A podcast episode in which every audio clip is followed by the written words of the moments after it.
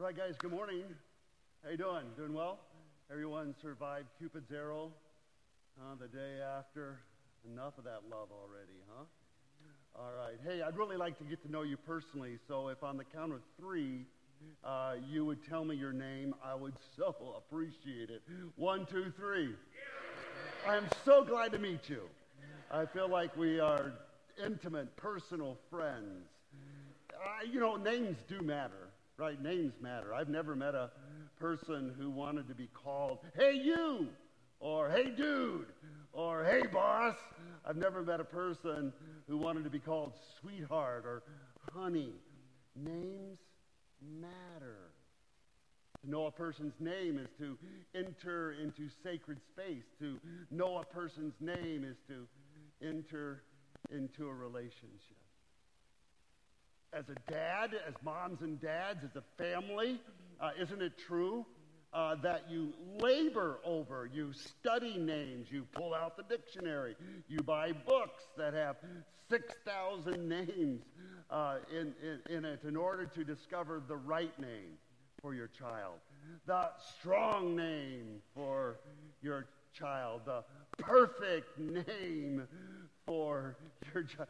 I tell you, one of the most significant fights that my wife and I had was over my son's middle name. My great great grandfather was Chauncey Merwin. My great great grandfather was Chauncey Merwin. My grandfather was Chauncey Merwin. My dad was Chauncey Merwin. Um, and, and I wanted to call my son Chauncey Merwin. My wife said, No way, we're not going to use that name. Okay, how about Bruce Merwin? She said, No way, I'm not going to use uh, the middle name Merwin, M E R W I N, Merwin. I'm not going to use it. And so um, I slept on the couch that night, actually. Um, I, I, like the name. My middle name is Merwin. I'm Glenn Merwin. Um, I had a lot of names growing up. In as a kid, I was known as Pudge. In elementary, I was known as Bubbles. In junior high, I was Big Red and throughout high school. And then in college, I was known as Horse. There's a theme here if you kind of put all those together. They all have something in, in common. Names matter, names are significant, they're purposeful. They reveal so much about who you are, not only your character, but maybe purpose and mission the Gospel of John is a beautiful gospel. Perhaps it's your favorite gospel. Throughout the Gospel of John, Jesus again and again and again reveals his name. We have a God who pursues us. And over the course of the Lenten season, we're going to journey together and look at those awesome, those, those great I am statements that Jesus makes about himself, at least eight of them the way I count them. And they should be reminiscent for each one of us of that encounter that God Himself had with Moses, recorded in Exodus, through that burning bush, really happened. Believe it happened. Where God would reveal Himself and let Moses know, I have a name. I have a name. And I'm going to make it easy for you. My first and last name are the same. And it's always in the present tense. I am that I am. The prologue of the Gospel of John serves as the foundation. It's the bedrock. It's, it's the catapult. It's the launching pad. Use whatever illustration you want for the rest of the Gospel. And to discover the meaning, the purpose, the significance of each one of the great I am statements that Jesus makes. Truly, throughout the prologue, the first 18 verses of John, you see concepts, teachings, truths about life, light, darkness, witness, truth, grace, glory. And the Gospel of John, throughout the remaining chapters, illustrates, augments, gives purpose to those truths.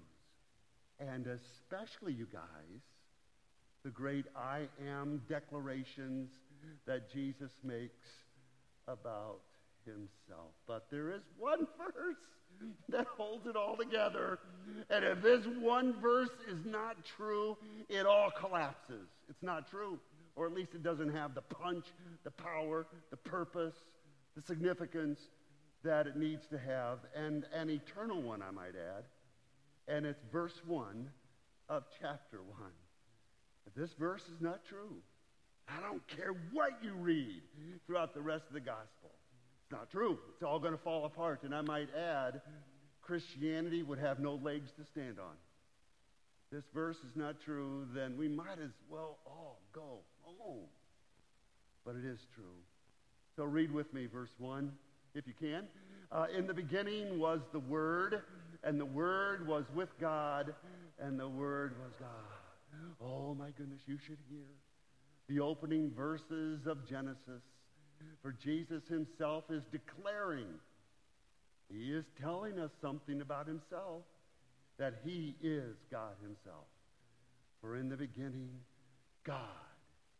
In the beginning, God created the heavens and the earth. Jesus is the Logos. He is that word spoken, speaking all things into created order. In the beginning was the Word, and the Word was with God. And the Word was God. God. So in our time together, I simply want to introduce or begin the discussion of what does God's name, I am that I am, mean? God did not choose his name randomly. He didn't choose his name capriciously. He doesn't want nicknames. His name is I am that I am. What does it mean? Obviously, God intended that his name, as he reveals himself, right, you guys know he reveals himself to us. As he reveals himself to us, he wants us to see his character he wants us to see his attributes. You and I are invited to see who he really is. And there is only one I am that I am. There's only one true I am that I am. And then I think also uh, in the revelation of God himself and his name, he wants us to understand his purpose, his mission, his significance, if you will, and relationship in your life and in mine. Three things quickly, if I have time, I do. Uh, I think there are three things, introductory, cursory things that I want to raise for your discussion. God's name is holy. Holy is the name of our God. It is high and lifted up. It is at the name, the name of our God, the I am that I am, that every knee should bow and every tongue confess. In this case, Philippians 2, that Jesus Christ is the great I am. He is Lord to the glory of God the Father. He is the great I am. For those of us who are followers of the great I am, for those of us who are followers of the Messiah, God made flesh. We cringe every time someone uses God's name in vain. When anyone uses Yahweh or Christ or the great I am in vain, we cringe. And if I hear you say it, I will call you out. I will risk our relationship at the expense of lifting high and exalting the one name that is above every name. It's holy. The Israelites, the Jewish people for centuries wouldn't speak out Yahweh. They wouldn't speak the name of a God because it was too holy. Indeed, you should remove your shoes. He is holy.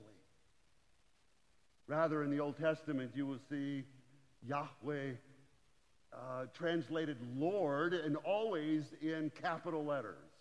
You know, when you see those 700 or so occurrences of Yahweh and you say Lord, capital letters, you know that you are being confronted in that moment by the great I am. I think there's a second lesson that comes out of not only God's name is holy, but he is so personal. The name of our God is personal. His mission is to bring us into relationship with himself. I'm reminded of what Paul says in 2 Corinthians chapter 5. Be reconciled, that is, be right with Yahweh. Be right with the great I am. And this is how it works. The one who knew no sin became sin, that in him you might be made right. That is the righteousness of God in Christ Jesus. Oh, brothers and sisters, our God loves you. He wants a relationship with you. That's in the very essence of who he is. He pursues us relentlessly in order to draw us back unto himself. And through his son Jesus, there is that way. I think, thirdly, God's name is not a noun. God's name is a verb. His name is not I. His name is I am. Our God is an active verb. He's never idle. He never sits still. He's never bored. He's always creating, sustaining. He is always moving, if you will. And he is the one present today through his word to say to you, I am, I am all that you ultimately need. I am all that you need. Do you feel yourself isolated? Locked out, if you will. I am the door. Come on in. Do, do, do you feel yourself wandering? Do you feel yourself uh, lacking purpose or identity? He would say, I am the shepherd. You're my sheep. I love you. I call each one of you by name, and you're in my Father's hand, and no one's going to snatch you out of my Father's hand. Uh, uh, are you feeling that you're walking in darkness? He would say to you, I am light. I am the light of the world that shines into darkness, shines into despair, shines into those, those regions of your soul that are mourning and broken and hurt in order to bring my redemptive grace. Uh, are you finding yourself hungry? He would say, I am the bread of life. Do you find yourself thirsty? He would say, I am the waters of life. Do you find yourself fearing, and that is in a health, unhealthy way, uh, fearing death? He would say, Oh, no, I am the resurrection and the life. I am the resurrection. You don't have to fear death. You don't have to fear. because the, through the open door, through me as your shepherd, through the one who's going to enlighten the way, through the one who will make sure your soul is satisfied, you and I, the great I am, will dwell together in the house of the Lord forever. God's name is holy. God's name is personal.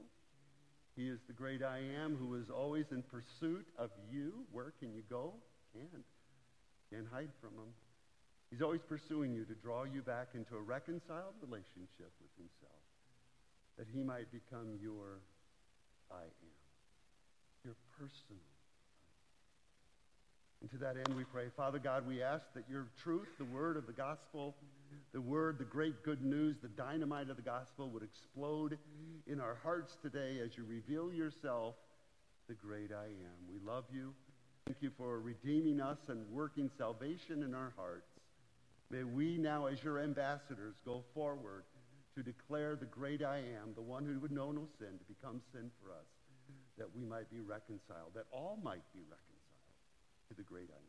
And to that end, we all pray. And all my new friends would say, Amen. Good.